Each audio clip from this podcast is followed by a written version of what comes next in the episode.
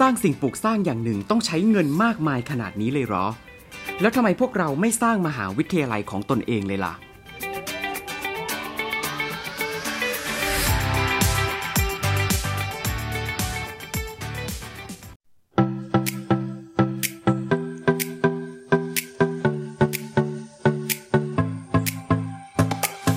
You're listening to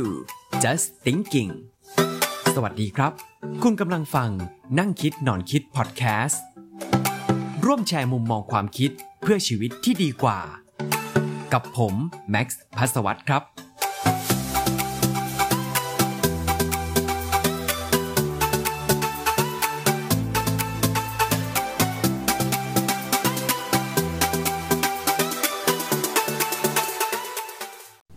วัสดีครับ ต้อนรับคุณผู้ฟังเข้าสู่นั่งคิดนอนคิด just thinking กับผมแม็กพัสวัตนะครับ สัปดาห์นี้เรามาเจอกันช้าไป 1 วันนะครับ พอดีช่วงนี้ผมมีธุระที่ต้องจัดการเยอะแยะเต็มไปหมดเลยนะครับ แต่ว่า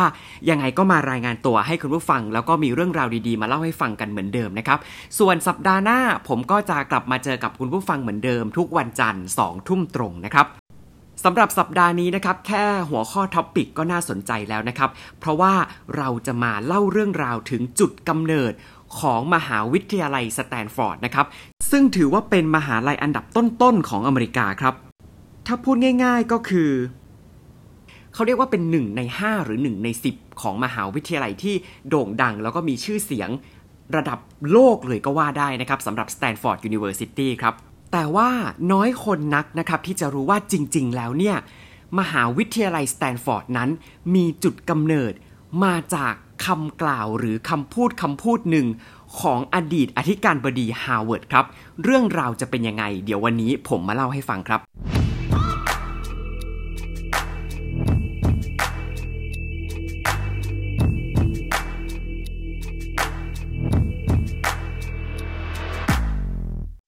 เรื่องราวที่ผมนำมาเล่าในวันนี้นะครับ เป็นเรื่องราวที่ผมนำมาจากศาสตราจารย์โรเจอร์พอร์เตอร์ของภาควิชาความสัมพันธ์ภาครัฐ และภาคธุรกิจของมหาวิทยาลัยฮาร์วาร์ดนะครับ ซึ่งศาสตราจารย์เนี่ยมักจะเล่าเรื่องนี้ให้กับนักศึกษาในชั้นเรียนของเขาฟัง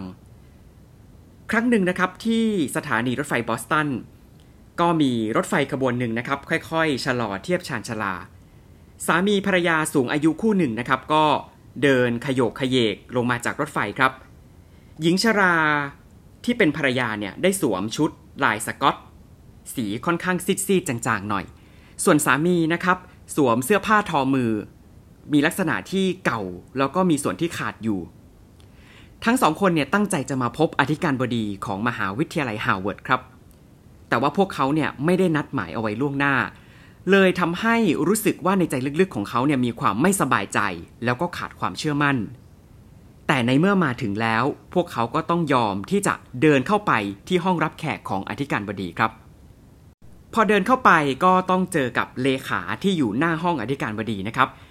เลขาคนนี้เนี่ยมองสามีภรรยาสูงอายุคู่นี้ ตั้งแต่หัวจรดเท้าเลย จากนั้นก็ถามว่า คุณทั้งสองคนได้นัดหมายล่วงหน้าเอาไว้หรือเปล่าคะ ทั้งสองคนก็สายหัวครับ จากนั้นหญิงชราก็รีบพูดขึ้นมาว่า คุณเลขาคะ พวกเรามีเรื่องด่วนเลยรีบมา รบกวนช่วยบอกท่านอธิการบดีหน่อยได้ไหมคะ พอได้ฟังคำพูดของหญิงชราแล้วเลขาก็เงียบไปครู่หนึ่งครับ จริง ๆ แล้วเธอคิดอยู่ในใจแล้วล่ะว่าสามีภรรยาคู่นี้เนี่ยต้องเป็นคนแบบคนบ้านนอกแน่ๆเลยอะไรเงี้ยนะครับ อธิการบดีก็คงไม่มีธุระอะไรที่จะไปคุยด้วย แต่เธอก็ตัดสินใจที่จะนำเรื่องดังกล่าวไปบอกครับ แล้วก็เป็นไปตามที่เธอคิดเลย อธิการบดีปฏิเสธคำขอเข้าพบของสามีภรรยาคู่นี้ครับ แล้วก็บอกกับเลขาให้ไปแจ้งพวกเขาว่าตัวเองเนี่ยกำลังยุ่งอยู่ จากนั้นนะครับเลขาก็นำเอาคำปฏิเสธดังกล่าวไปแจ้งให้กับสามีภรรยาคู่นี้ทราบ เธอบอกว่าขอโทษจริง ๆนะคะ พวกคุณไม่ได้นัดพบท่านอธิการบดีเอาไว้ล่วงหน้า ตอนนี้ท่านกำลังยุ่งอยู่ค่ะ สามีของหญิงชรานะครับ ก็พูดขึ้นมาเบาๆ บอกว่า ถ้าอย่างนั้นเมื่อไหร่ที่ท่านอธิการบดีเนี่ยจะมีเวลาว่างล่ะ พวกเรามีเรื่องด่วนต้องการพบท่าน เลขาก็พูดอย่างสุภาพนะครับบอกว่า ท่านอธิการบดีบอกว่าวันนี้ยุ่งทั้งวันเลย ในขณะที่สามีของหญิงชราคิดจะพูดอะไรอยู่นะครับ ภรรยาของเขาก็รีบพูดขึ้นมาเลยว่า งั้นไม่เป็นไร พวกเราจะรอท่านอยู่ตรงนี้จนกว่าท่านจะสะดวกสองสามชั่วโมงผ่านไปนะครับ เธอก็ไม่ได้สนใจสามีภรรยาคู่นี้ครับ เธอเชื่อว่าสองคนนี้เนี่ยเดี๋ยวก็หมดกำลังใจ แล้วก็กลับบ้านไปในที่สุด แต่ว่าเธอคิดผิดครับ เขาทั้งคู่ก็ยังนั่งอยู่ที่เดิมเงียบๆ โดยไม่มีวี่แววว่าจะกลับบ้านเลย จนเธอนั้นก็จนปัญญาครับจำเป็นจะต้องเข้าไปหาอธิการบดีอีกครั้ง เลขาเข้าไปพูดกับอธิการบดีบอกว่า ท่านออกไปพบพวกเขาสักไม่กี่นาทีดีไหม พวกเขาก็จะได้รีบกลับไงคะ หลังจากที่อธิการบดีฟังเลขาพูดนะครับ ก็จำเป็นต้องทำตามคำขอของเธอครับ สามีภรรยาคู่นั้นจึงเดินเข้าไปในห้องรับแขกของอธิการบดีครับ ส่วนอธิการบดีนั้นก็มีท่าทียะโสครับ แล้วก็ไม่ค่อยพอใจที่ต้องพบกับสองสามีภรรยาคู่นี้ อธิการบดีนั้นแซงทำเป็นพูดนะครับ บอกว่า ขอโทษจริง ๆ ได้ยินจากเลขาว่าพวกคุณรอผมตั้งนาน ไม่ทราบว่าพวกคุณมีธุระอะไรหรือเปล่าครับ หญิงชรานะครับบอกว่า ลูกชายคนหนึ่งของเราเรียนอยู่ที่ฮาร์วาร์ดหนึ่งปี เขาชอบฮาร์วาร์ดมาก เขามีความสุขที่ได้เรียนที่นี่ แต่เมื่อปีก่อนเขาประสบอุบัติเหตุเสียชีวิต พวกเราสองคนเนี่ยจึงคิดอยากจะสร้างสิ่งปลูกสร้างสักอย่างหนึ่งเพื่อระลึกถึงเขาในรั้วมหาวิทยาลัยแห่งนี้ พอฟังจบนะครับ ท่านอธิการบดีก็ไม่เพียงแต่ ไม่รู้สึกซาบซึ้งกับคำพูดเท่านั้น แต่รู้สึกว่าความคิดของสามีภรรยาเนี่ยมันดูแบบน่าขันนะดูน่าตลกอะนะครับ จึงตอบกลับไปอย่างไม่ค่อยใหญ่ดีเท่าไหร่นะครับว่า คุณนี่พูดเล่นเก่งจริง ๆ เลยนะ มันจะเป็นไปได้ยังไงที่พวกเราจะสร้างรูปปั้นให้กับนักศึกษาที่เสียชีวิตไปแล้วที่เคยเรียนที่นี่ สมมุติว่าผมยอมทำตามคำขอของคุณสองคนแล้วล่ะก็ ภายในรั้วมหาวิทยาลัยฮาร์วาร์ดเนี่ย อนาคตก็คงจะไม่ใช่มหาวิทยาลัยแล้วล่ะ แต่มันน่าจะกลายไปเป็นสุสาน หญิงชรานะครับก็รีบอธิบายนะครับบอกว่า อ๋อ ไม่ไม่ไม่ไม่ พวกเราไม่ได้หมายความว่าจะสร้างรูปปั้น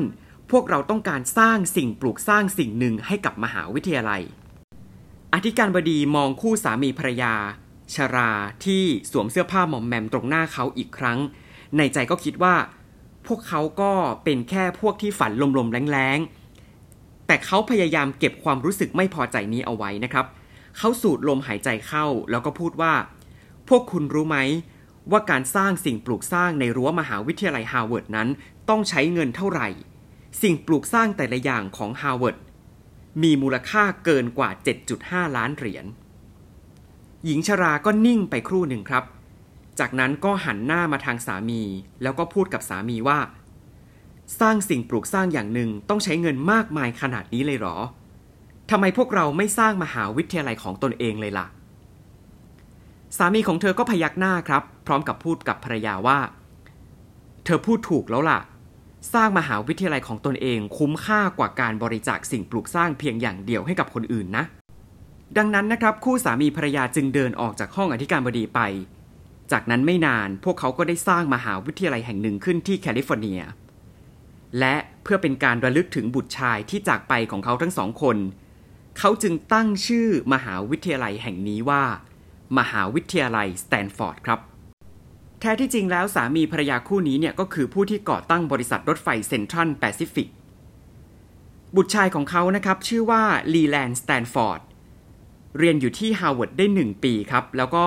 เขาก็เดินทางไปท่องเที่ยวที่ยุโรป แต่ว่าเกิดติดเชื้อไทฟอยด์แล้วก็โชคไม่ดีล้มป่วยจนเสียชีวิตครับ เดิมทีพวกเขาคิดจะบริจาคเงินสร้างสิ่งปลูกสร้างสักอย่างให้กับบุตรชายของเขาที่ฮาร์วาร์ดแต่ว่ากลับถูกอธิการบดีของฮาร์วาร์ดปฏิเสธกลับมานั่นเอง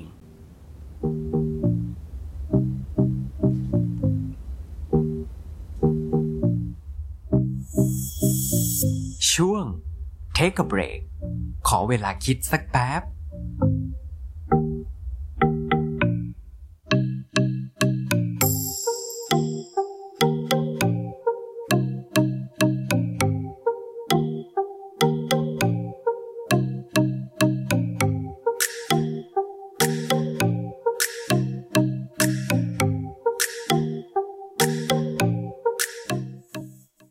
การตัดสินคนอื่นจากรูปลักษณ์ภายนอก ผมเชื่อว่าหลาย ๆ คนเคยเป็น แล้วก็บางทีเนี่ยเราห้ามตัวเองไม่ได้ใช่ไหมครับ คือพอเราเห็นอะไรแล้วเราก็รู้สึกว่าเออมันก็คงเป็นไปตามอย่างที่ตาเราเห็นนั่นแหละ แต่จริง ๆ แล้วเราสามารถฝึกฝนกันได้นะครับ พยายามบอกกับตัวเองอยู่บ่อย ๆ ว่า เราอย่าเพิ่งตัดสินใครหรือตัดสินอะไรจากสิ่งที่เราเห็นอยู่ภายนอกเท่านั้นนะครับ เพราะว่าสิ่งสำคัญนั้นไม่อาจมองเห็นได้ด้วยตา แต่สัมผัสได้ด้วยหัวใจเท่านั้น นี่คือคติประจำใจของผมเลยที่ผมหยิบเอามาจาก วรรณกรรมที่มีชื่อเสียงระดับโลกนะครับ ก็คือ The Little Prince หรือว่าเจ้าชายน้อยนั่นเองครับ ยิ่งในปัจจุบันนี้เนี่ยนะครับ เราอยู่ในโลกที่ทุกอย่างมันเคลื่อนไหวเร็วไปหมดนะครับ เราสามารถติดต่อสื่อสารกันได้อย่างรวดเร็ว เรามีโซเชียลเน็ตเวิร์กนะครับ ทั้ง Facebook Instagram นะครับ Twitter บางทีเนี่ยเราเผลอตัดสินอะไรบางอย่างไปจากสิ่งที่เราเห็นแค่เขาขึ้นสเตตัสเขาแสดงความคิดเห็นกับอะไรบางอย่าง แล้วก็ตัดสินเขาไปแล้ว เพราะฉะนั้นอยากจะให้ทุกคนเนี่ยลองพยายามบอกกับตัวเองว่า เราอย่าเพิ่งตัดสิน สิ่งที่เห็นมันอาจจะไม่ใช่สิ่งที่เป็นความจริงก็ได้ เดี๋ยวขอดูไปอีกสักระยะแล้วกัน แล้วค่อยคิดว่าจะเป็นยังไง บอกกับตัวเองบ่อยๆ แบบนี้นะครับ แล้วเราจะสามารถตัดสิน อะไรได้อย่างแม่นยำแล้วก็ละเอียดถี่ถ้วนมากขึ้นครับ